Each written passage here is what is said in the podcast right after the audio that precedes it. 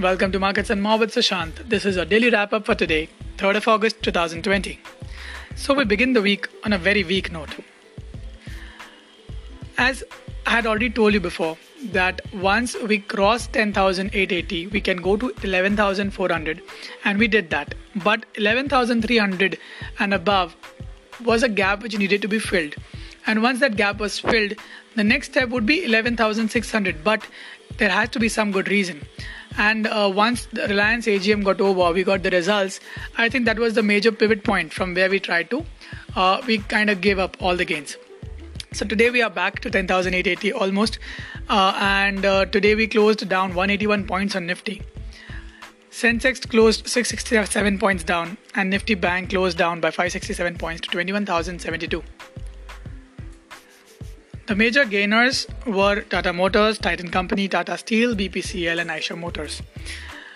And on the losing side, it was UPL, Kotak Mahindra Bank, IndusInd Bank, HDFC Life, and Axis Bank. Uh, there is a, there is a kind of an anomaly, you know, uh, something irrational that's happening in the market, wherein a company which delivers a good set of results is being punished, whereas a company like Tata Motors, which gives out really bad results, uh, is kind of rewarded, you know.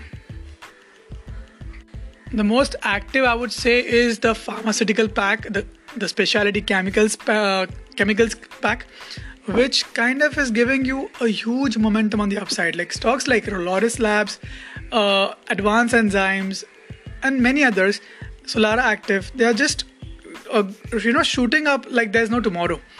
And I'm sure a lot of y'all have been uh, invested in those stocks. So yes, you can partly book your profits somewhere and be cautious because something which goes up way too fast also falls down equally fast.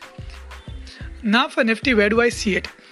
Uh, once 10,880 is broken, and I believe it's going to happen tomorrow, uh, on a closing basis, we are looking at 10,850 first, 10,730 next, and the strongest support would be 10,628. So if the journey goes down again, then 10,630 is also something which I'm looking at.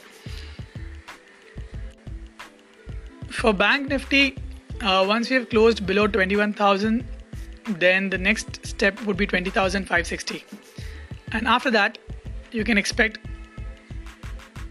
20,120 as well.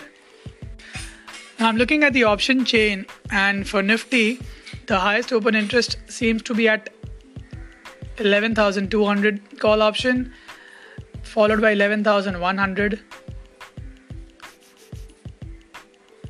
11,300, and 11,000 as well. On the put side, 10,800 has the highest open interest, followed by 10,900.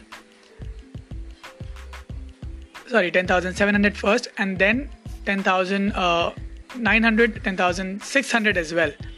So the, if you see the uh, put option built up, even 10,500 is very active, which shows uh, that you know the range is very very broad from 10500 to, to 11200 however the bias is on the downside.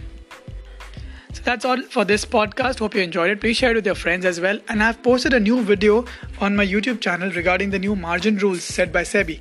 So you can watch that as well. You can search for sushant finance on every social media platform and you'll find it there. Uh,